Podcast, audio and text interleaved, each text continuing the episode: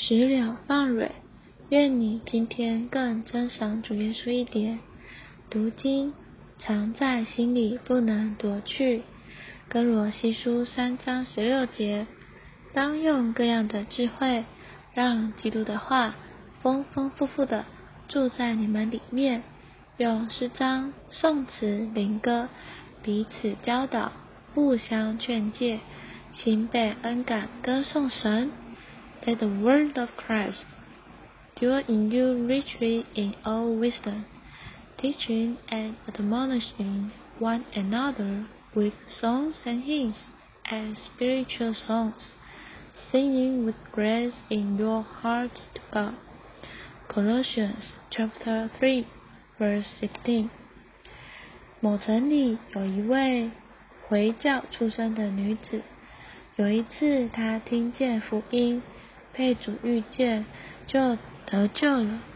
后来有一位基督徒送了他一本新旧约全书，他以圣经为至宝，就用一个盒子藏在他的衣箱里，经常在四下无人时。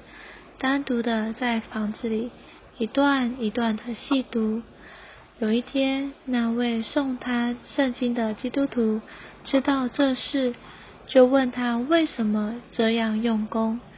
他就回答说：“我的亲属若知道我有圣经，就必定会拿去，不准我读。